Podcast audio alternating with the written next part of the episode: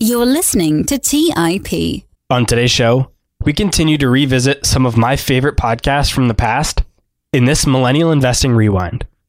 If you've missed our previous Rewind episodes, we've started to reshare some older episodes that are my favorites for a few reasons. One, we get a bunch of new listeners each week, so the new listeners may not have heard this episode before. Two, even if you've been listening for a while, you may have missed this episode when it originally came out. Or three, even if you've heard it before, it can be a great episode to learn from again. If you've already heard this episode or you're not interested in hearing it, feel free to just skip it. There's no harm in that, and you can pick up with our new episodes next week. All right, guys, that's all I had for you for this new intro. Everything going forward is going to be from the original show. Hope you guys enjoy it. On today's show, I chat with Adam Mead about his book, the Complete Financial History of Berkshire Hathaway, a chronological analysis of Warren Buffett and Charlie Munger's conglomerate masterpiece. Despite many books already published about this topic, Adam decided to make this one in order to share new and fascinating facts about these three financial giants. For instance, did you know that Buffett isn't actually the founder of Berkshire Hathaway? We'll also be discussing a few common misconceptions about Berkshire Hathaway for example, the value of its float and the strength of its insurance companies. And we'll talk about questions on everyone's mind, such as why hasn't Buffett deployed his large cash pile during the COVID crisis? Has Warren Buffett lost his edge? And if so, is he still worth copying? Will his company, Berkshire Hathaway, even survive without him or Munger? And what are Buffett's timeless principles that made him one of the greatest investors of all time? Warren Buffett is one of my favorite investors of all time. Studying him is what really got me into stock investing, and what made me really passionate about it. So I really enjoyed this conversation with Adam. I hope you guys like it just as much as I did. So let's get right into this week's episode with Adam Mead. You're listening to Millennial Investing by the Investors Podcast Network, where your host, Robert Leonard, interviews successful entrepreneurs, business leaders, and investors to help educate and inspire the millennial generation.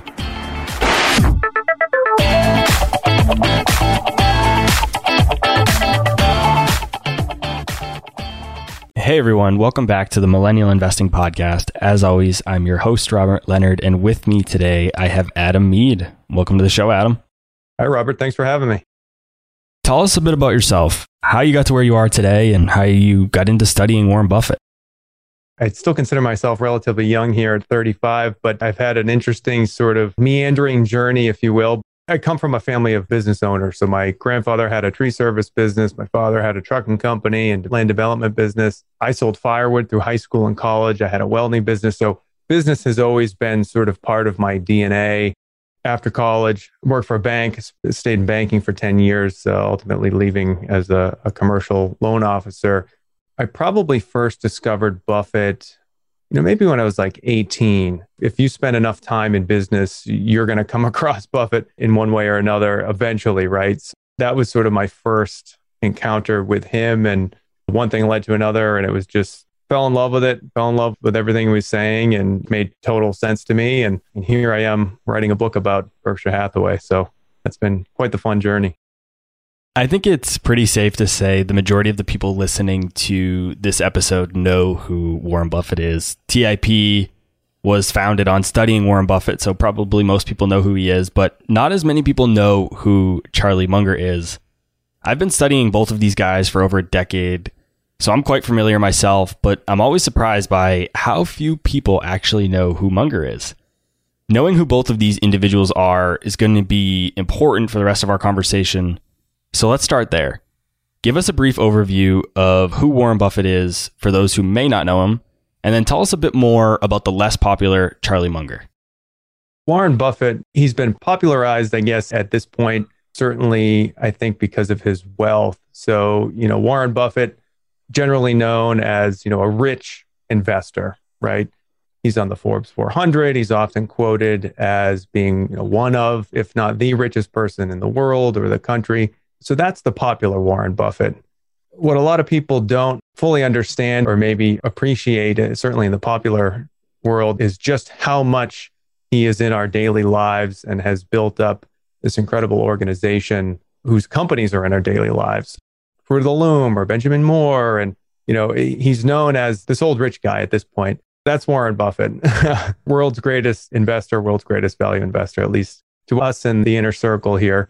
Charlie Munger, it's interesting. I was recently listening to some old Daily Journal meetings, and, and Charlie Munger's the chairman of this little tiny paper in LA, this daily law journal. And someone asked him the question, you know, geez, why is Warren Buffett so much richer than you are? Charlie Munger's a billionaire. He's just not worth the 84, 85 billion that Warren Buffett is.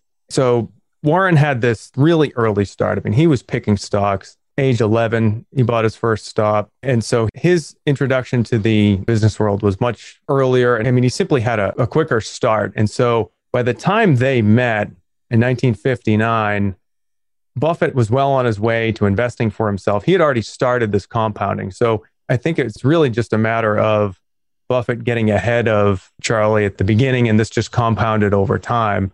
Warren had his partnership in the 1950s. Munger eventually started a partnership of his own. And so it was simply a matter, I guess, of where the two started at the starting point. But, you know, Charlie Munger is someone, he doesn't seek the spotlight. And I think just by virtue of Buffett's headline wealth, that sort of catapulted him ahead in terms of popular culture and, and so forth. And he's on TV and he's Munger is much more behind the scenes and he had his law practice for a while. And then the two became business partners in the 1960s. They bought this department store, Hochschild Kohn. That was ultimately part of this company called Diversified Retailing. And so the two were attracted to each other immediately. This famous story of them meeting and talking all night and, you know, both falling out of their chairs with their own jokes. You know, they were kindred spirits. So I guess it was only a matter of time before they joined forces. And, you know, in 1978, Berkshire Hathaway and Diversified Retailing merged, and Charlie Munger became vice chairman of Berkshire Hathaway. And, you know, the rest is history. But I guess I would attribute Buffett's relative popularity compared to Charlie Munger just from that starting point. Just the character of, of the man not quite seeking the spotlight and probably avoiding it, if anything. Buffett originally invested by following a strategy taught to him by his mentor, which was Benjamin Graham. Who was Benjamin Graham and what was the strategy he used that Buffett started with? So, Benjamin Graham was, he's called the father of value investing. And so, Benjamin Graham was born, I forget the exact year, late 1800s. So, he lived, he grew up World War One, the roaring 20s. That was his start. And Graham had a setback in the 1920s when the market crashed and he was forced to sort of reevaluate everything and, and just sort of turn inward and then ultimately outward in writing his first book, Security Analysis. And so, what Security Analysis, which came out uh, first in 1934, sought to do was essentially take the mystery, if you will, out of the stock market and was a quantitative approach. And back then, you know, remember this was a much, much more inefficient market. And so there were companies that were trading below cash on their books. But really, Graham's contribution and, and the genesis that sort of sets the stage for Buffett is recognizing that stocks are first and foremost a business, and then taking this quantitative approach to say, well, if a stock's a business, let me see what they own. And if I'm an owner of this business in part or in whole, I have a claim to these assets. And oh, geez, here in the 1920s, 1930s, I can buy these companies that are trading for less than their working capital, you know, subtract all the debt out. And so that, that's Buffett's early years, which is following Graham's footsteps as this quantitative value investor. And they were also looking for what was now been coined as cigar butts. You know, a cigar butt, you could typically get like one, maybe two more puffs out of it. And that's sometimes what Graham was looking for is he would look for these companies that they didn't necessarily have a great future. He was looking for to get one more, two more maybe pumps out of the stock or puffs out of the cigar, if you will, and ideally make some money and then sell it. So he wasn't necessarily thinking long term like we've come to know from Warren Buffett. Adam, how would you define value investing? Has the definition of value investing today changed from back when Graham was investing? I guess the short answer is no. You know, value investing, and I'll, I'll use Buffett's example of Aesop. 2,600 years ago, a, a bird in the hand is worth two in the bush you know, that's the basic notion. And in one of Buffett's letters, and I think at the annual meetings, he says, well, geez, you know, Aesop forgot about the time element. So it's bird in the hand, two in the bush, but when are you going to get it? And so, you know, that hasn't changed ever. All investing is value investing, to quote Buffett or Munger, uh, or both again. And so it's really just what are the cash flows? When are you going to get them? And what is that worth in an interest rate environment? So, you know, it's a fair question to today and certainly looking back, right, Robert, from the 1920s and, you know, this sort of mysterious casino like atmosphere of this inefficiencies in the 1920s today where algorithmic trading all this stuff you have now all these the second evolution of the tech companies and so i guess my feeling is that it hasn't changed it's more of how that basic fundamental framework is applied to today's environment. And so, you know, I guess one example that comes to mind is just basic communication, right? I mean, think about us communicating today or communicating something to the world. You know, 2,600 years ago with Aesop, you know, some guy would have been scratching something on a, a wax tablet and somebody else reads it to the crowd, and that's their podcast, right? And then you fast forward through the years and you have radio and you have TV, and, and now we're talking, you know, miles and miles away through video. I can see you but we're still communicating. And so I think it's still very much the same thing, still laying out cash today for something that will ultimately give you cash tomorrow in some form. And, you know, it's become more challenging now that, that there's more people doing it simply, as well as this element of trying to determine what these cash flows look like. It's not as stable as it was in, in certain industries. There's more rapid change. And so that fundamental problem, if you will, for the analyst of Buffett says printing out those coupons on the bond, what they look like in the future and bringing them back to the present, that hasn't changed. It's really just the flavor. For me, that's exactly right. And what's kind of changed for me over the years is when I first started investing, it was more kind of following a Graham approach. It was purely quantitative. You know, I always thought you couldn't invest in a tech company and still be a value investor. But I've come to and maybe my thought process on it is wrong, but at least the way that I think about it now is if you're buying a company with a margin of safety for less than what you think it's worth, you're a value investor. It doesn't matter if it's a tech company or if it's a manufacturer. And, you know, maybe some people don't agree with that definition, but that's at least how I've sort of changed my approach to value investing over the years is less focused on industries and types of businesses and more so on margin of safety and what I think the value is of that company.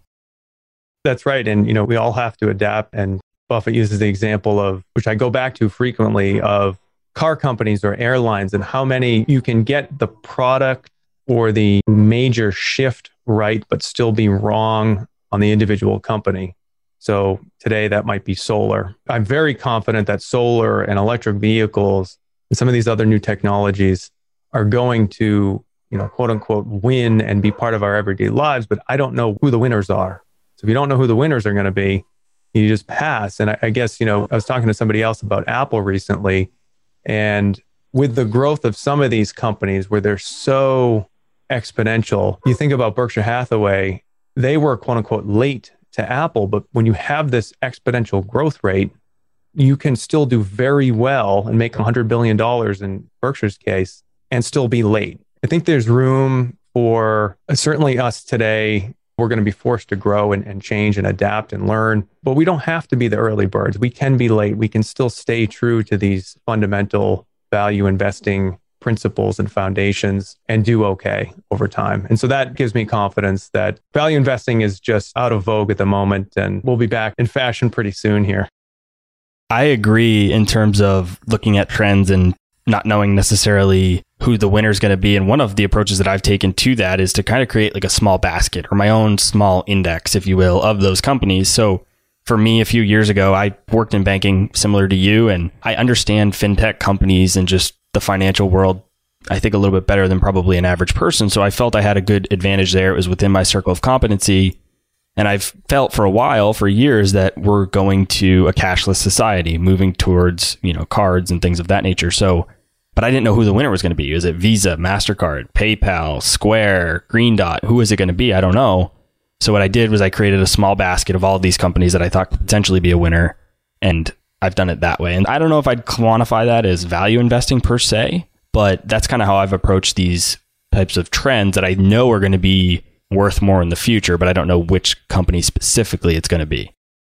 You haven't strayed from the fundamental belief that they're all going to generate cash and earnings for owners. And, you know, Berkshire's taken that approach from time to time. I think pharmaceuticals or even airlines recently with, you know, okay, we know the industry's going this way. It looks generally like this. We'll just buy a basket of it. So I don't think it's too far from the Buffett Munger approach. It's just recognizing reality. And, and, you know, you learn things over time and you learn that, you know, maybe the payment systems certain companies use, the quote unquote plumbing of the system and they're using Visa and MasterCard anyway. And you, so you adapt. Taking Visa and MasterCards specifically as examples is, you know, Warren Buffett talks about toll bridges and he loves toll bridge businesses. So for me, again, going to this basket, you know, I don't know who the specific winner is going to be, so I'll include them, but also they're toll bridge businesses. You can't typically get around, you know, historically, and this may change in the future with crypto and blockchain and that. But that aside, you know, these are toll bridge businesses where if you're spending money, it's probably flowing through MasterCard or Visa with a few exceptions. And so it's like, not purely a value play, like you've said, but it's touching on all these different principles that Buffett has been teaching for decades. And again, you, you adapt and you learn over time. And one thing I often go back to again is this concept of business as a movie and not a picture, right? I mean, you're constantly saying, okay, you're going in even understanding that things are going to change. And so the active, even if you just pick those companies and held them for 10 years, your active investing is going to be following these companies over time and not trading. So I think that from that perspective, you're staying true. When Buffett met Munger, Munger was able to change Buffett's approach to investing and really change Buffett's philosophy towards business. Tell us how Munger changed Buffett's approach from what he was taught from Graham and the ultimate impact this had on Buffett's future. Buffett says it himself. I mean, he credits Munger with this tectonic shift in his thinking so, you know, when we think back to Graham and, and where Buffett really grew up, it was that quantitative approach. And it works so well, which is why it was so hard to get rid of. You know, one, you're you're using it for so long and it's working well and it's made him a millionaire.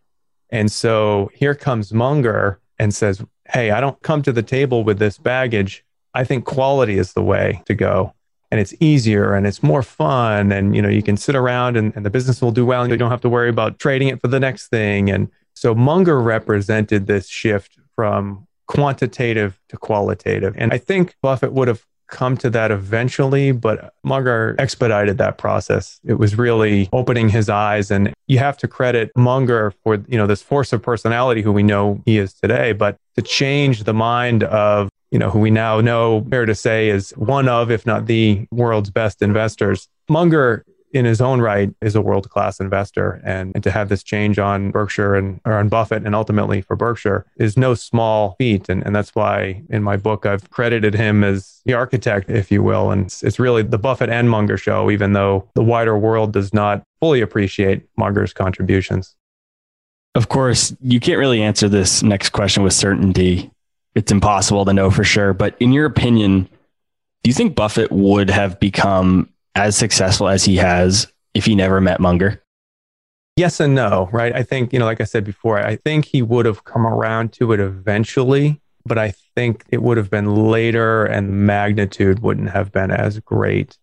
So, you know, maybe we're looking at in 2021 a Berkshire Hathaway that's a $250 billion market cap because this qualitative shift didn't happen until the 90s, right? And so I think he would have gotten there eventually. You know, Buffett is, as Munger said, a learning machine. He would have figured it out. But I think Munger's contribution is no small one. There are a lot of books about Buffett that have already been published that have been quite successful. Why did you think another book was needed about Buffett? What made you want to write it? It's a great question. In fact, probably the first one most people who see the book for the first time are going to ask themselves the short answer is, Robert, it was the book that I always wanted but never found, which was, you know, I'm a numbers guy, I'm a financial nerd, geek, whatever. I just never found this A to Z chronological, you know, numbers heavy history and, and year by year. And my friend Chris Bloomstran, who wrote the forward for me, actually looked up and found that in the Library of Congress, there are over 200 titles on Berkshire, Buffett, and Munger. So why another one? I kind of wrote it for myself. It was almost by accident, but again, it was kind of the book I never found. And I said, well, geez, I'm just going to go ahead and start writing it. And so this was five years ago, uh, roughly. So it's the first, I believe, that incorporates all of Berkshire's history from, you know, the predecessor companies, literally the textile companies in the 1800s, all the way to today. I calculated the number of pages of text and hours of video, and, and the, the pages total over 10,000.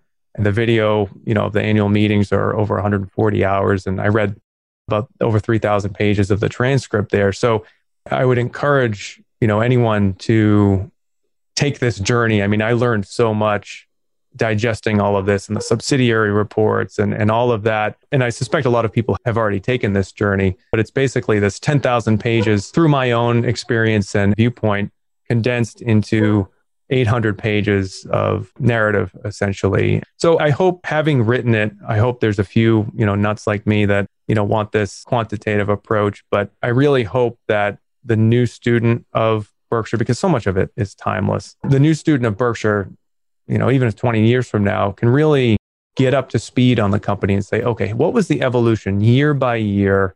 And you can kind of see the changes in the business and what's happening in the economy and the stock market and Buffett's thinking, you know, over time as that evolves, really get that student up to speed and, and provide them a great introductory education to Berkshire. And I hope for the existing shareholder that it provides a fresh look and maybe it serves as a, a, reference guide of sorts where you know you can flip to a decade you can flip to a chapter you have the uh, in each chapter which covers 10 years at the end of each chapter is the financial statements for that year, including some other things like the, the history of the growth and float, breakdown of the insurance business. So, you know, if it plugs that hole, uh, I guess, in the bookshelf, I'll be happy. Let's take a quick break and hear from today's sponsors. Hey guys, about a year and a half ago, my wife and I got married, and one of the most stressful parts of our relationship has been trying to join our finances together. We all know that money issues are a leading cause of divorce, but Monarch, the top rated personal finance app, has built in collaboration features so that you can invite your partner at no extra cost.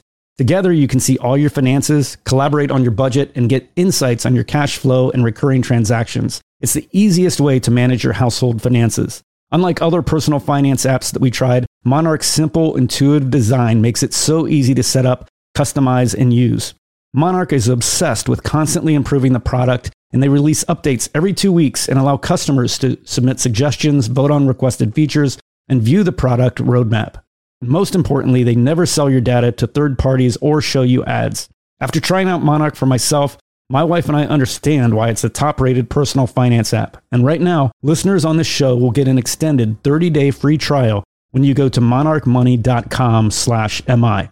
That's M O N A R C H M O N E Y dot com slash MI for your extended 30-day free trial. Go to monarchmoney.com slash MI for an extended 30-day free trial. Hey guys, have you ever wondered if there's an AI tool like ChatGPT specifically built for the stock market? A tool that not only does the research and analysis for you, but also allows for dynamic discussions? Well, wonder no more. Meet Meyka, your AI powered stock research assistant, now enhanced with real time stock data. Let Meyka do the heavy lifting for you to significantly reduce your research time. And the best part, Meyka is 100% free.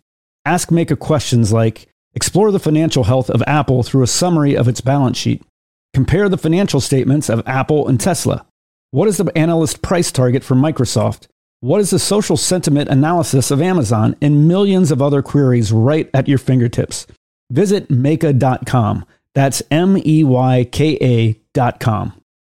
Hey guys, when it comes to financial advice, you've got to trust the source. It's why you listen to this podcast. When I'm looking to upgrade my wallet, I turn to NerdWallet. Their expert team of nerds dives into the details to help you find smarter financial products. Before NerdWallet, I'd pay for vacations with whatever credit card was in my wallet, but I was missing out on miles I didn't even know I was leaving on the table. Now I've got a new card with more miles and more upgrades. What could future you do with more travel rewards? A hotel upgrade? lounge access, a free flight to a bucket list destination. Wherever you go next, make it happen with a smarter travel credit card. Don't wait to make smart financial decisions. Compare and find smarter credit cards, savings accounts, and much more today at nerdwallet.com. Nerdwallet, finance smarter. Check out nerdwallet.com and start making smarter financial decisions. As with all cards, credit is subject to lender approval and terms apply. All right, back to the show. There are a lot of things about Buffett's life that have been publicized and even popularized. Tell us a few fascinating things that you learned about Buffett before his Berkshire Hathaway days that just aren't as well known.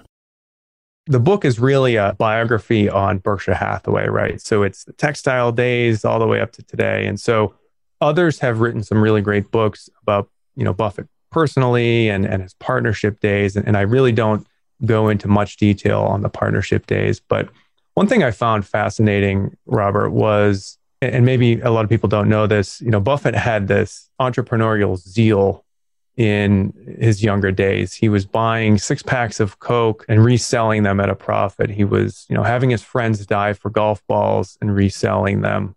He was setting up pinball machines and I mean, all these schemes. I mean, he read that book, A Thousand Ways to Make a Thousand Dollars, and I think tried to do them all. So when you look at the history of Berkshire Hathaway, that never changed. This entrepreneurial zeal that Buffett, you know, had just stayed with him. And, and so when you look across the history of Berkshire Hathaway, and again, the I would encourage everyone to take this journey of digesting all this material, having it a relatively short, 800 pages can zoom in, but then you can see this broader arc. And one of these arcs is this entrepreneurial spirit. And so you have the entry into insurance in 1969 with National Indemnity, but then you have this history primarily through the 1970s of trying stuff.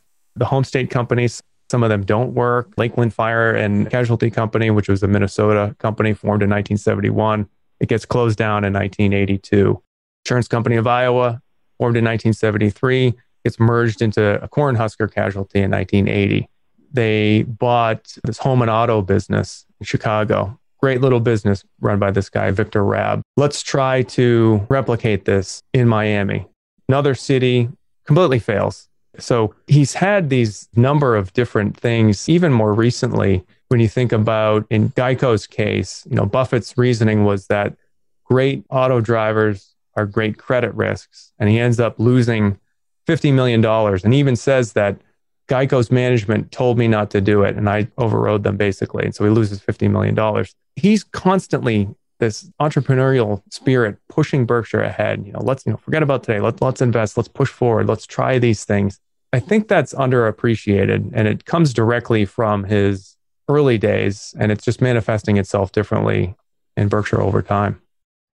Speaking of his entrepreneurial spirit, a very common misconception I hear from people is that Warren Buffett founded Berkshire Hathaway.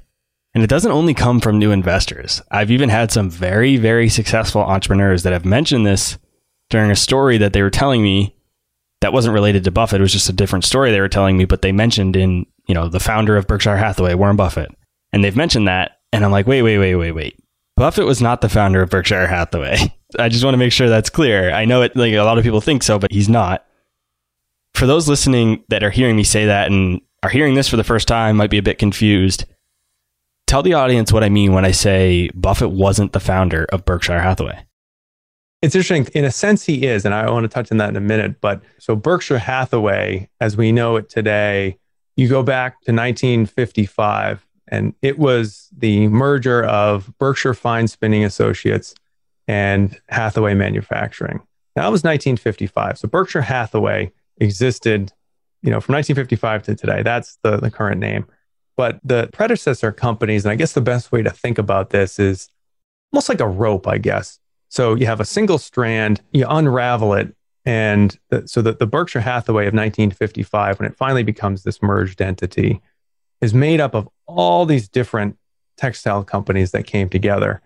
And so the Berkshire comes from Berkshire Cotton Manufacturing, which was uh, formed in, in 1889, and Hathaway Manufacturing, which just coincidentally also formed in, in 1889. But the furthest back that you can go is this company called the, the Valley Falls Company, which was associated with the Chase family, who ultimately became part of the board and, and owners and so forth. But that was 1839. Taking you back a little bit, probably further than you wanted to go here, but the textile business comes from England in 1789. This guy, Samuel Slater, you know, and it really gets kicked up and starts going in, in the mid 1800s and the late 1800s. And so you have half a dozen of these textile companies that are out there that ultimately merge in various forms and stages. And so this first big merger, if you will, is in 1929 when Berkshire Fine Spinning Associates is created.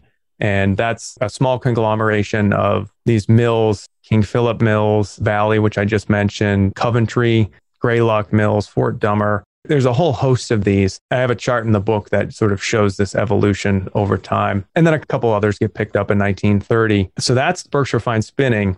And then Hathaway is sort of operating at this parallel track until 1955 when the two come together and ultimately form Berkshire Hathaway.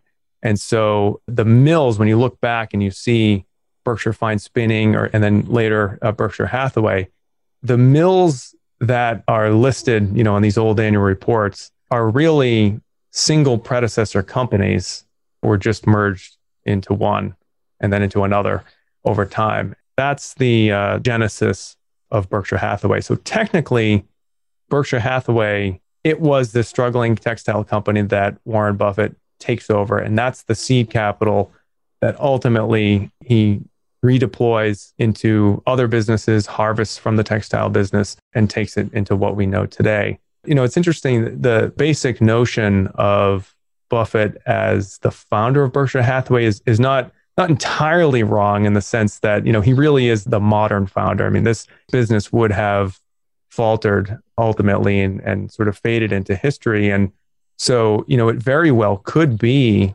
around that time they bought blue chip stamps. We very well could be sitting around talking about, you know, Warren Buffett and blue chip stamps, right? So that pool of capital or diversified retailing that pool of capital that he started with, you know, just sort of happened to be Berkshire Hathaway. And uh, in a sense, he is the modern founder, but technically not. And I think, I hope my book will help tell the world of this fascinating history, uh, pre Buffett, even pre Berkshire Hathaway, the merger, and a lot of timeless lessons in that early history. When I first sent Warren a chapter of the book, I had the idea of, of starting in 1965. And I said, I'm going to go back 10 years, and then I'm going to go forward in 10 year increments. And so when I sent Warren this first chapter, he said, Glad you're writing the book. It'd be interesting if you went back to the World War II days to see the profitability of these companies, you know, this brief fleeting burst of profitability that World War II brought on. And so I, I said, well, I'm doing that. I'm going to go all the way back, right? So that's that's why I went all the way back. But there's so many lessons in these early textile companies, you know, working capital and reinvestment of into plant and equipment and depreciation and the accounting, which they often undercounted depreciation. So it looked like they were more profitable and they were declining into oblivion. All these are outdated examples, but just like the definition of value investing, still relevant today, still just applicable to, to different businesses. And so World War II, you know, creates this shortage, which the surviving companies are able to just have this huge run up in profitability because they were the only ones around. And so these themes, you know, history history doesn't repeat, but it rhymes very much alive and well in Berkshire's early history. What other misconceptions or misunderstandings are there about Berkshire Hathaway today, such as the value of its float, for example? Float's an interesting one and it might be a little bit more technical for some, but I think that the one of the biggest that I hear often is, you know, geez, Berkshire Hathaway is just, you know, it's a mutual fund or it's, you know, an alternative. It's really not true. The thing that people don't quite understand is yes, it has a big common stock portfolio. That's one, which has been shrinking in, in importance over time. But Berkshire has the ability to move capital between subsidiaries tax free it has all these other advantages that a mutual fund just simply doesn't have. And so that's that's one I hear a lot. But float even among investors, I think is not as well understood. So float is simply monies that an entity holds an insurance. It's premiums received and losses that haven't been paid out are sitting essentially in an account and a company can do something with them and invest them for their benefit until ultimately the money goes out the door. The first thing about Berkshire Hathaway's float is that it's it's of a high quality. And so what does that mean? That means that it's it's written to an underwriting profit. So Berkshire explicitly 100% their first focus writing to underwriting profits over time. And so this pool of capital, which it's no secret in the industry that you can write business. I write Robert a policy. He gives me, you know, $1,200 for his auto policy and I get to hold that money and invest it until it's possibly paid out. That's no secret, but the industry just, you can immediately write a policy and get cash in the door. But the key is to have it being profitable over time. And so if you have basically two forms of insurance, two forms of float in Berkshire Hathaway, you have the short tail sort of revolving fund of Geico, lots of policies, lots of premiums coming in the door, lots of losses going out. But it's this revolving and growing fund. And then you have the reinsurance business, which is more akin to borrowing money with a payment stream that's not known and an ultimate dollar amount that's not known. And so the reinsurance is lumpy. It comes in fits and spurts, and the accounting is kind of weird. But over time, Berkshire has managed its its reinsurance business very well. And so float as currently constituted and as Berkshire Hathaway has created it, really truly focused functions just like equity without the dilution. So it's listed as a liability on the balance sheet. The way it functions is very, very much like equity. In fact, in some cases, better than equity. It's, it's not dilutive and it has the ability to grow. And I even modeled this out and I have a chart in the book where, you know, Buffett says that float, if it declines, it'll decline at say a 3% rate. And so you take their underwriting profits and, you know, across the board, if they're able to generate a 3% underwriting profit or a 97% combined ratio and float declines at 3% a year, what you have is this steady state amount of capital that is available for shareholders. But what happens is the float declines, but the profits essentially make up this growing piece. And so it's, it's better seen visually. But if Berkshire Hathaway, which I think it will, can generate a modest amount of underwriting profit, and even if it declines over time, this 135 billion plus in float is essentially equity capital. And, and I don't think it's fully appreciated uh, even by those who follow Berkshire Hathaway. What is the risk exposure for Berkshire Hathaway's underlying insurance businesses from COVID 19? Well, in some ways, I think it's probably modest, but in some ways, it's not known. I mean, one thing that we've seen over time and, and looking through Berkshire's history is, you know, this concept of social and judicial inflation. And so there's always this risk that a judge or a series of judges or legislation sort of retroactively changes the rules of the road. And so, you know, Berkshire could find itself liable, but I suspect the last SARS episode, there a lot of insurance companies put these pandemic exclusion clauses in their contracts. So that's one element if, if Berkshire is on the primary front there. And the reinsurance front, is another interesting thing. So at one point, Buffett makes the comment that it almost doesn't matter what the reinsurance liabilities are it's only the amount and timing of the payments that go out. And so, in, I believe at this point, I'm, I'm fairly certain in saying this, that every single reinsurance contract that Berkshire writes, there's an upper limit cap on how much they can pay out. So if it's asbestos or if it's other long tail risks that they've offloaded or retrocessional policy, the biggest thing is okay, they've received the cash premium up front. How quickly will it go out the door? If it's capped, if it's a, the, the big AIG policy from a couple of years, as an example, $10 billion premium, and they pay 80% of 25 billion over 25. There's a whole formula, but basically the upper limit is capped. And so what COVID might end up doing is accelerating those payments out the door, but that cap will still remain. And so I think it will have, in some instances, unfavorable impact on Berkshire, but I, I, think in other ways it's a risk that in some ways was almost anticipated in, in, the sense of looking for these long tails and look for these out of the blue risks, which, you know, that's what Ajit Jain is, is paid to, to think about, right? I remember back to March 2020, a lot of people were expecting a big deployment of cash during that time from Buffett and Berkshire Hathaway. And it didn't really come. You know, we were expecting maybe a big acquisition or maybe just even an equity position upwards of 10% maybe ownership of a company, but it didn't happen. And some people argued that it was potentially because of this exposure and risk that they had to underlying insurance businesses and Buffett wasn't, you know, he wanted to make sure above all else that he didn't lose money and keep solvency. So there was some debate that he kept that cash on his balance to help with those things and didn't deploy it because of that.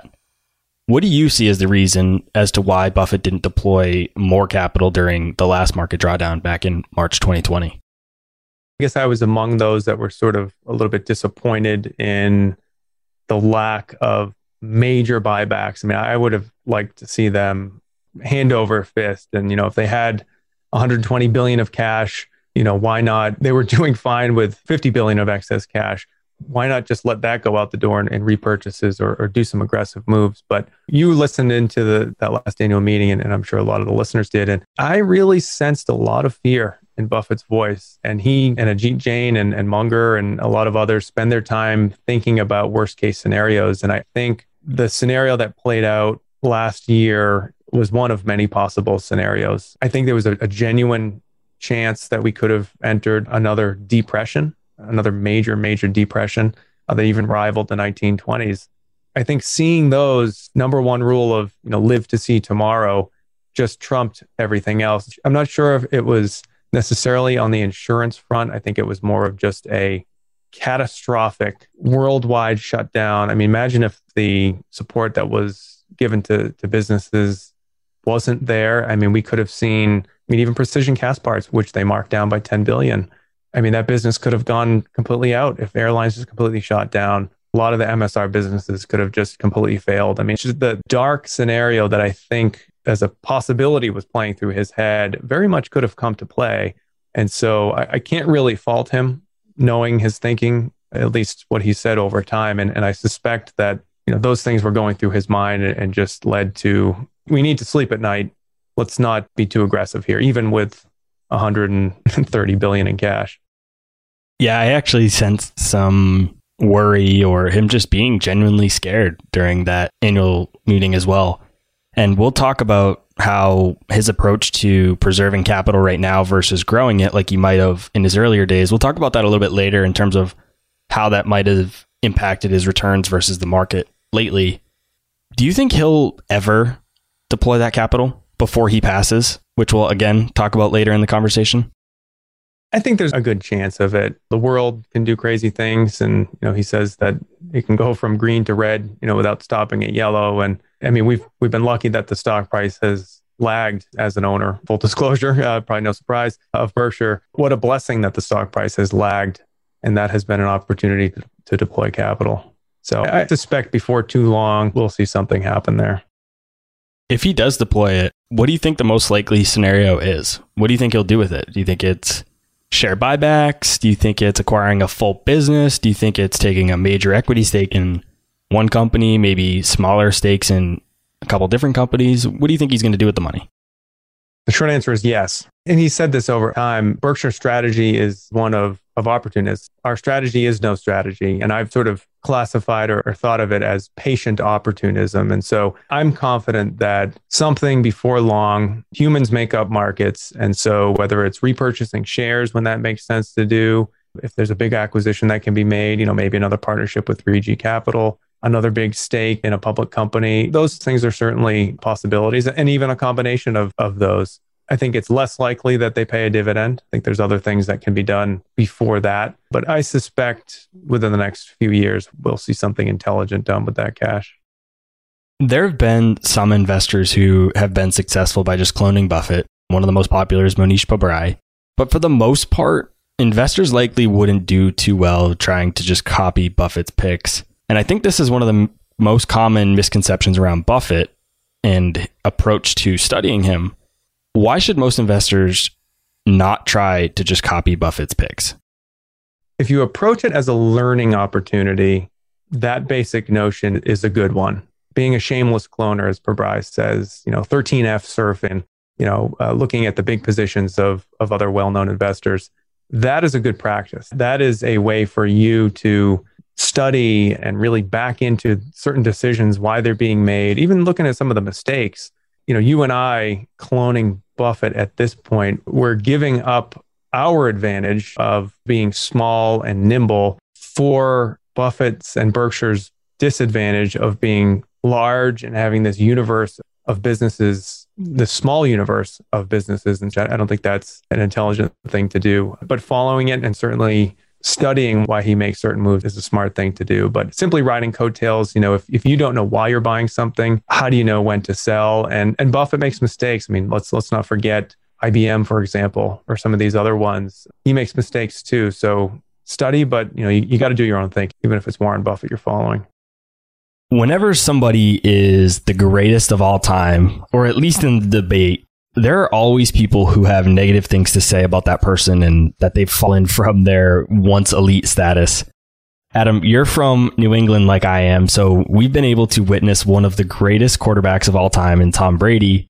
And we hear it all the time. People have been writing Tom Brady off for years and years now. Then he goes and wins another Super Bowl this year. The same thing has been happening to Warren Buffett for years. But the big difference between Tom Brady and Warren Buffett is that Brady is continuing to prove the doubters wrong, whereas Buffett isn't quite doing so well and he continues to underperform the market. These two are playing very different games, but I think the idea is the same. Has Buffett lost his edge? What has been the leading cause for Buffett's underperformance over the last decade? Just talked about, you know, this basic disadvantage of size and, you know, Berkshire Hathaway not paying a dividend. It just supercharges the amount of capital that they have to deploy. And that becomes a problem. And so I, I guess I, I look at it as two basic problems. One is their growing size and the shrinking universe of opportunities because of that size. And the, the other is just this simple abundance of cheap capital out there with interest rates being as low as they are. And who would have thought that the, the Fed, maybe someone would have, but the Fed would have stepped in the way they, they did and lent to companies last year versus what Berkshire was able to do in the Great Recession, which was lend out a bunch of capital at you know exorbitant punitive rates. And so that opportunity was foiled by the Fed. Those are the two main causes, I think, Buffett's underperformance. And it's certainly a great analogy. And I guess you got to watch out, you know, again, being from New England, say Tom Brady outside of New England, you might lose some some listeners because it's bringing up Tom Brady. But, you know, maybe it's just a case of, you know, we're sort of early in the season, right? And we're not quite at the Super Bowl with Buffett. I think he is more likely than not to be proven right at the end of this, you know, within the next couple of years. This extreme conservatism and, and prudence, managing a strong balance sheet, I think will shine through. I, I think we'll have one of these moments. Oh, okay. This looked great in hindsight, but you know, who, who knows? Those opportunities because of their size are really shrinking. Let's take a quick break and hear from today's sponsors. Do you guys ever feel overwhelmed with all that's going on in the markets and feel like you just can't keep up with the day to day news headlines? Today's show sponsor, Yahoo Finance, is my go to solution to keeping up with today's top news and stay informed with what is happening globally. With Yahoo Finance, I'm able to see the biggest trends and biggest movers in the stock market, what is happening with interest rates, major geopolitical events, and much more. If it wasn't for Yahoo Finance, I would have no idea that Tesla is laying off 10% of their staff or why iPhone shipments are down 9% year over year. Yahoo Finance also has a number of other cool features, including a tool that lets you link in all of your investment accounts, analyst ratings, and independent research, as well as the ability to create customized charts. Yahoo Finance is one of my favorite tools I use in my investing toolkit, and it's what I use each morning to kick off my day and stay in the loop with what's happening in the markets. Join more than 90 million monthly users today and get comprehensive financial news and analysis at yahoofinance.com. The number one financial destination, yahoofinance.com. Hey guys, when it comes to financial advice, you've got to trust the source. It's why you listen to this podcast. When I'm looking to upgrade my wallet, I turn to NerdWallet. Their expert team of nerds dives into the details to help you find smarter financial products. Before NerdWallet, I'd pay for vacations with whatever credit card was in my wallet but I was missing out on miles I didn't even know I was leaving on the table.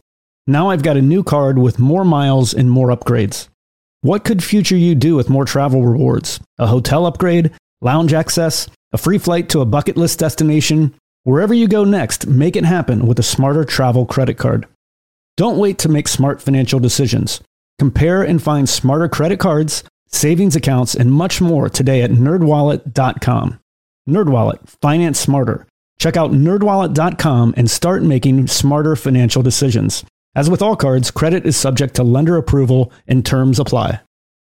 Quick math. The less your business spends on operations, on multiple systems, on delivering your product or service, the more margin you have and the more money you keep. But with higher expenses on materials, employees, distribution, and borrowing, everything costs more. So to reduce costs and headaches, smart businesses are graduating to NetSuite by Oracle. NetSuite is the number one cloud financial system bringing accounting, financial management, inventory, HR into one platform and one source of truth. With NetSuite, you reduce IT costs because NetSuite lives in the cloud with no hardware required, accessed from anywhere. You cut the cost of maintaining multiple systems because you've got one unified business management suite. You improve efficiency by bringing all your major business processes into one platform, slashing manual tasks and errors. Over 37,000 companies have already made the move. So do the math. See how you'll profit with NetSuite. Everything seems to be more expensive these days. I've noticed this at my own businesses that I've run. You'd be wise to find proven ways to cut costs and boost performance at the same time. By popular demand, NetSuite has extended its one of a kind flexible financing program for a few more weeks. Head to netsuite.com slash MI. netsuite.com slash MI. That's netsuite.com slash MI. All right, back to the show. Even more than just the underperformance that Buffett's had, what I think is more important or more valuable than copying him and his stock picks is learning from him and his principles, like you said. And for me, one of the biggest reasons for that is because every investor has a different circle of competence than Buffett. So it doesn't really make sense to invest exactly the same way he does you don't have the same temperament he does. You don't understand his thesis. Those are probably pretty obvious. But more importantly for me, I don't have the same circle of competence as Mr. Buffett does. But I can take his principles of investing and that principle he has of circle of competence and apply it to my investing.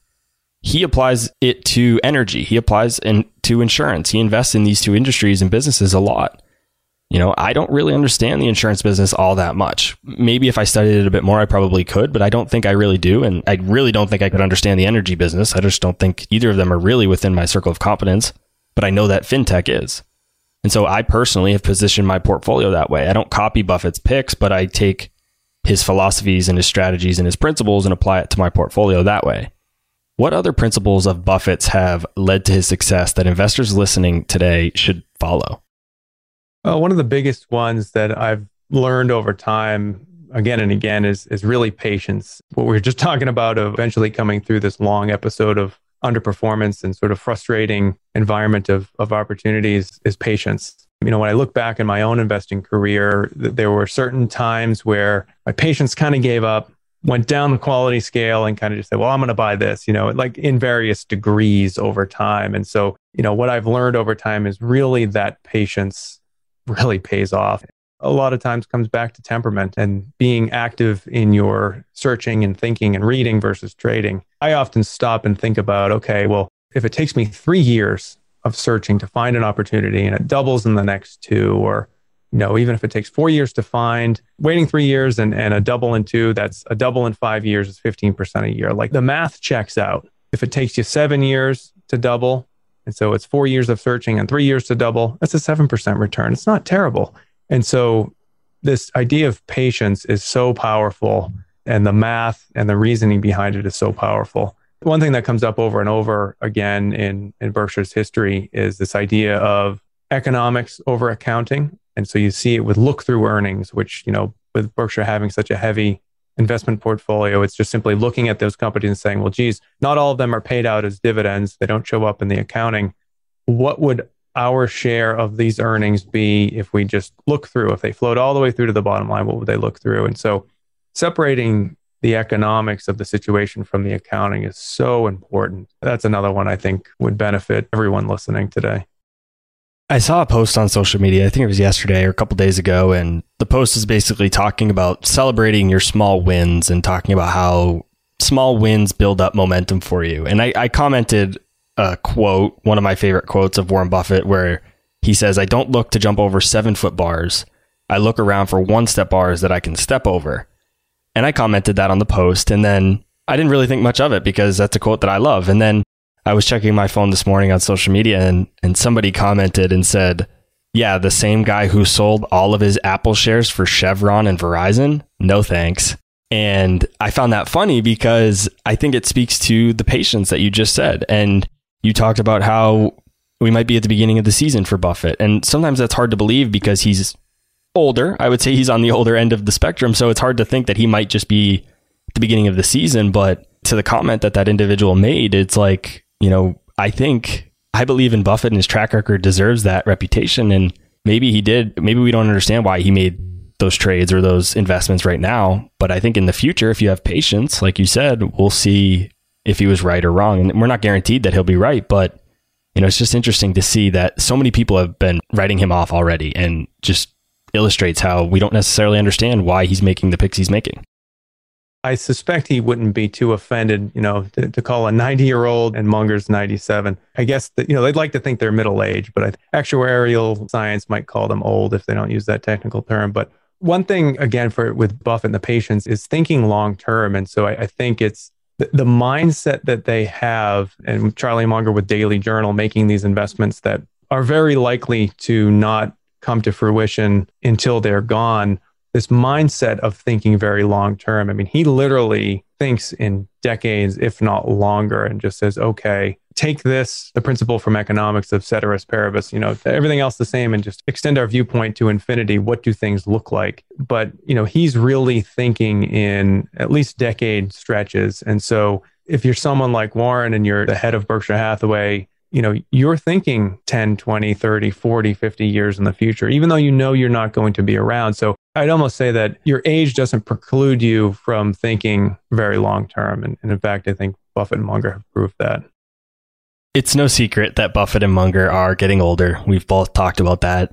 And although I wish they'd be around forever, we know that's not a possibility yet. Science isn't there yet. So, what does the future of Berkshire Hathaway look like after Warren Buffett and Charlie Munger are gone? A little bit of the same, a little bit different. I think that the future is, is capturing incremental value. And so, just simply by virtue of their size, they are not going to have these massive gains uh, that they've had in the past. And I have a chart in the book of the rolling 10-year outperformance of Berkshire's book value compared to the S&P 500 and it's it's a very clear downward trend from double digits in the earlier days down to just a few percentage points more recently. And you know if you do the math and you calculate it out, you know over a 10, 15, 20 year period, even a 1 to 2% outperformance is it compounds into something very meaningful. And so I think that won't change.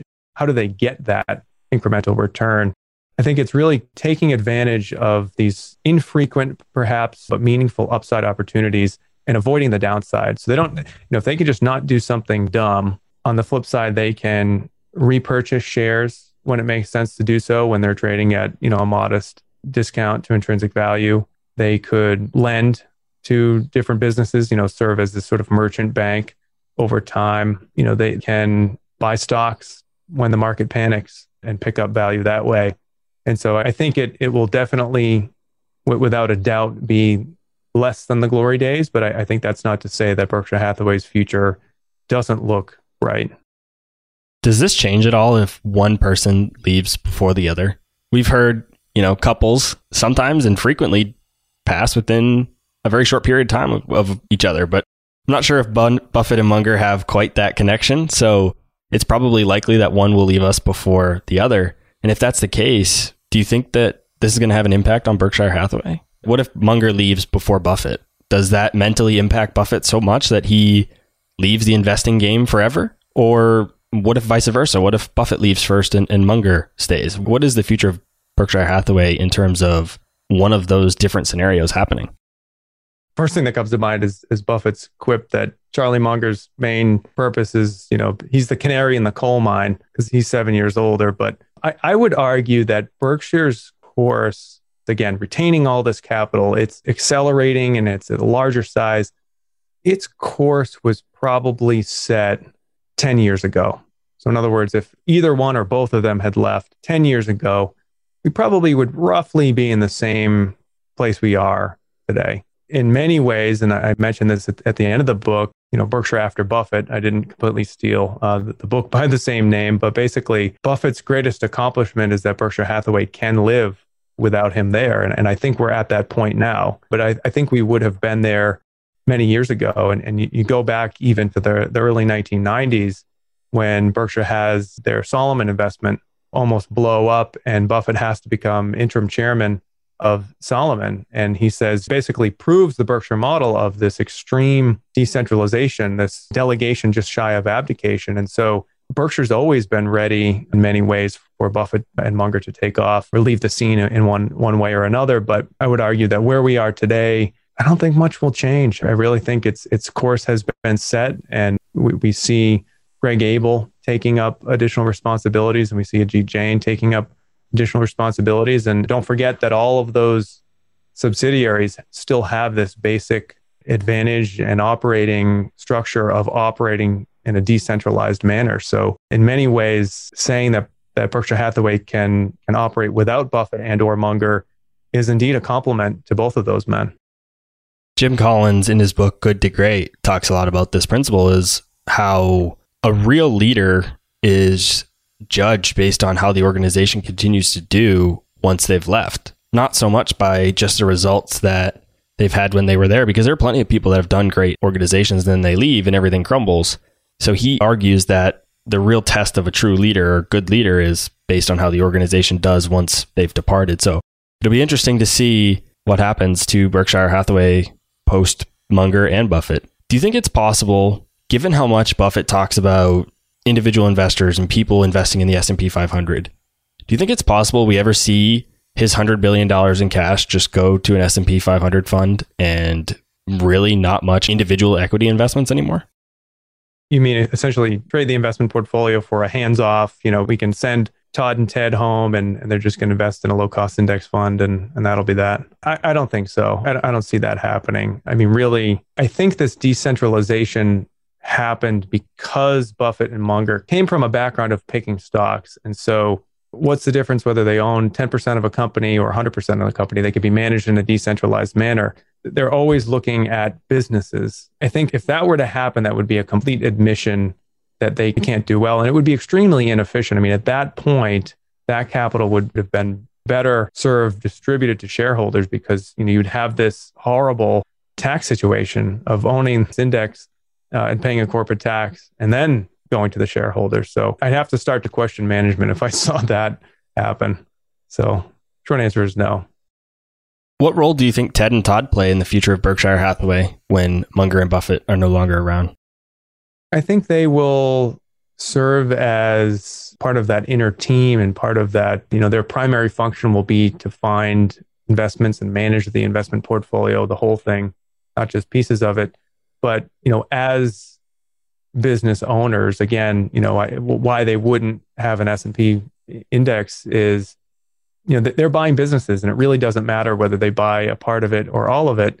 And so, you know, and we've seen this Todd and Ted serving as chairman certain subsidiaries, and so I think they will serve as sort of a you know primarily operating the investment portfolio, but then serving as a consultant, an idea generator for, I'm assuming, Greg Abel, who's going to be the next CEO. And I think Greg is someone that would appreciate that input. He doesn't have an ego. And then, you know, if it's 20 years in the future, those investment people, I, think, would serve, if it's not Todd and Ted, will serve this primary function of being capital allocators and really astute business observers. And I think that will benefit Berkshire both explicitly through the investments that they have as well as managing the internal wholly owned subsidiaries. I know for me personally, Buffett has had a big impact on my life, not just as an investor, but just even as a person, as a man.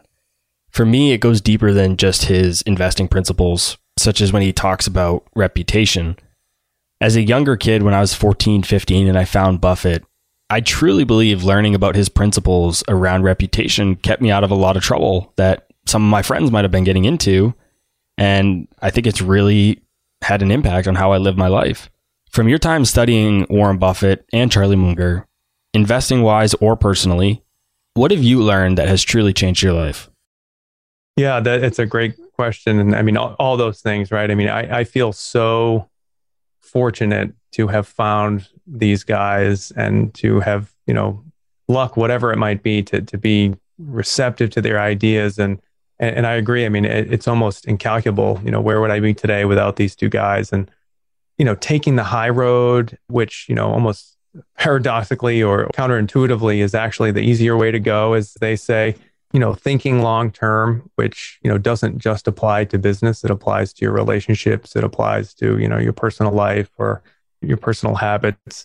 Charlie Munger, I very much relate to Charlie, uh, just again, sort of personality quirk wise, this idea of worldly wisdom and, you know, the liberal arts and just synthesizing wisdom from all different areas of life has really helped me. And, and even his counsel uh, of no self pity, right? I mean, and, he, and he's one where he went through a divorce and he went through his child dying of, of leukemia. I mean, when he says, you know, don't feel pity on yourself, even if your child dies, I mean, he has earned the right to say that. And I've found myself drifting in, in that direction in terms of, you know, it's, it's the Stoic philosophy, really. But one, I would also add to your question, Rob, and almost use a Mungerism and, and invert it and say, what from their life would I not do? And I've thought about this, and it's a question, you know, not a lot of people ask, but when I've studied Buffett, his life, you know, two things come to mind. One is he was just so obsessed with business. One of the reasons why he's so successful, he's just laser focused and just obsessed with business and investing and making money. And you know, his relationships with his kids, you know, his family, it's all worked out for the good. But I'm personally not willing to trade, you know, that time with with my family or you know, some extra money or a few extra percentage points. That's one choice I've made. And the other is I don't think you can live off of a diet of cherry cokes and See's candy. Like I, I just I I feel like to take that long term view and to be around for the next 50 years, 60 years, or whatever I'm, I'm blessed with, I have to take care of my body and, and that will take care of my mind. So the family time and, and eating well are some two uh, anti lessons or, or things that I, I don't want to follow Buffett, which again, I, I don't often hear that question asked. Don't forget all of his McDonald's. So that's right along there with it, or ice cream and Oreos for breakfast or whatever it might be which I mean, there's a certain degree of truth to being happy, but I think you can be happy eating, you know, Cheerios instead of, uh, you know, Breyers for breakfast. And, you know, Todd and Ted are runners. People might not know that. I mean, they're big runners. If I ever get the chance to ask them that question, I, would certainly do that. And, but, but even, you know, the food thing, it illustrates this. Buffett is certainly, I mean, he's not a genius, pretty close to it. But really, I mean, he simplifies so many things. And I've heard him one comment he made was, well, geez, you know, I can eat, you know, whatever it is, 2000 calories a day or 2500 calories a day. If I have a, a cherry Coke and it's 210 calories, you know, geez, that's just part of my daily calorie allocation. So he's broken it down to something very simple. But I would almost say, well, geez, you know, if, if a younger Charlie Munger were looking at his diet, maybe he would introduce some science of nutrition and molecular or, or cellular biology or something into the mix to convince him to uh, maybe try broccoli once in a while. I don't know. what I love about this last few minutes of the conversation that we've been talking about in terms of what we've both learned and taken from Buffett and Munger is probably one of the most common things I get asked from people is how do I find a mentor? And I think I can safely say neither you nor I have been one on one mentored by Warren Buffett or Charlie Munger, and we probably never will be. But I still feel like I have been in a sense. And I feel like I have Buffett as a mentor. And so that's one of the things I try and tell people and teach people is with technology the way it is today in books and podcasts, you don't need a one on one mentor to get the same mentorship or pretty close to it that you would get even if you were one on one with them. So this, I think, just drives that point home even further for me. Oh, absolutely. And I think Charlie Munger has called it, you know, you, you can converse with the eminent dead you know, you, you can have a conversation with Benjamin Franklin or Cicero if you wanted to, or, you know, anyone from the past. Uh, it's a blessing. And Buffett and Berkshire and, and Munger, they were great teachers. Buffett has even said he wants to be remembered as a teacher. But, you know, when you look at you know, all of the material that's out there and the, the things that he's shared. You know, we're so lucky. I was so lucky to have all this material to, to go through and writing a book about it, timeless wisdom, or, you know, if you want to become a better investor, he said it all. It's right there for the taking. And so what's fun about today, and especially like you say with technology, is, you know, we can all learn together. And I think it really is just the willingness to do it. You know, we're, we're all on this journey together and there's a lot out there to learn. I think too often people want to be able to reach out to someone and get the direct answer, even though that answer might already be in a book or a podcast. They don't want to have to do the work to find the answer. Rather, they just want to be able to call them or text them and say, hey, what's the answer to this? And not necessarily put in the work. When you look back to when you first started investing, what do you know now that would have helped you grow your wealth quicker if you had known it back then? let's see, buy Apple, buy Tesla, even though I wouldn't, no, buy Bitcoin. Other than a, crystal ball scenario, I just, I would reiterate the patience. I mean, really, I, I think the best analogy that Buffett has talked about is this, uh, the punch card analogy, which, you know, if, if you had 20 punches in every investment decision that you made in your entire lifetime, you know, you take a punch out of that card, you only had 20 decisions to make, you'd think a lot differently. And I think that would just help crystallize and incorporate a lot of different things that make a successful investor. That patience would definitely be there. Adam, thanks so much for joining me today. I've really, really enjoyed this conversation and I could have kept talking for hours. I'll definitely have to have you back on the show again soon to talk about Buffett and Munger and Berkshire Hathaway more. For those listening that want to learn more about Buffett, Munger, Graham, any of the guys we've talked about today, or even yourself, where's the best place for them to go? Yeah. So uh, thanks, Robert. Uh, this has been extremely fun, and uh, you know we have uh, decades and decades of Berkshire's history. I'd, I'd, love to dig in and, and even take some questions from listeners, or you know however you want to structure it. Uh, we can go decade by decade. There's just so many great lessons. So as I was going through my research, I, I realized you know I, I, wanted to have a place to put this, and as a way of giving back, and and as a platform for the book, I created this website called the oraclesclassroom.com I also have the domain brkbook.com. So you can go to either one of the two. And there you'll find, you know, you can contact me. You can browse through a lot of Berkshire's archives, a lot of the early material, some of the uh, even Moody's reports dating back to the 1920s and 30s. And if there's stuff I've missed, I mean, there's a glossary there. There's all kinds of stuff. It's it's a work in progress. But if you go there, you can find me. And I'm not going away. I'd love to come back on the show and look forward to the next time and, and from hearing from folks. It's a lot of fun. Thanks so much, Adam. Thank you, Robert. All right, guys. That's all I had for this week's episode of Millennial Investing. I'll see you again next week. Thank you for listening to TIP. Make sure to subscribe to We Study Billionaires by the Investors Podcast Network. Every Wednesday, we teach you about Bitcoin, and every Saturday, we study billionaires and the financial markets. To access our show notes, transcripts, or courses, go to theinvestorspodcast.com. This show is for entertainment purposes only. Before making any decision, consult a professional. This show is copyrighted by the Investors Podcast Network. Written permission must be granted before syndication or rebroadcasting.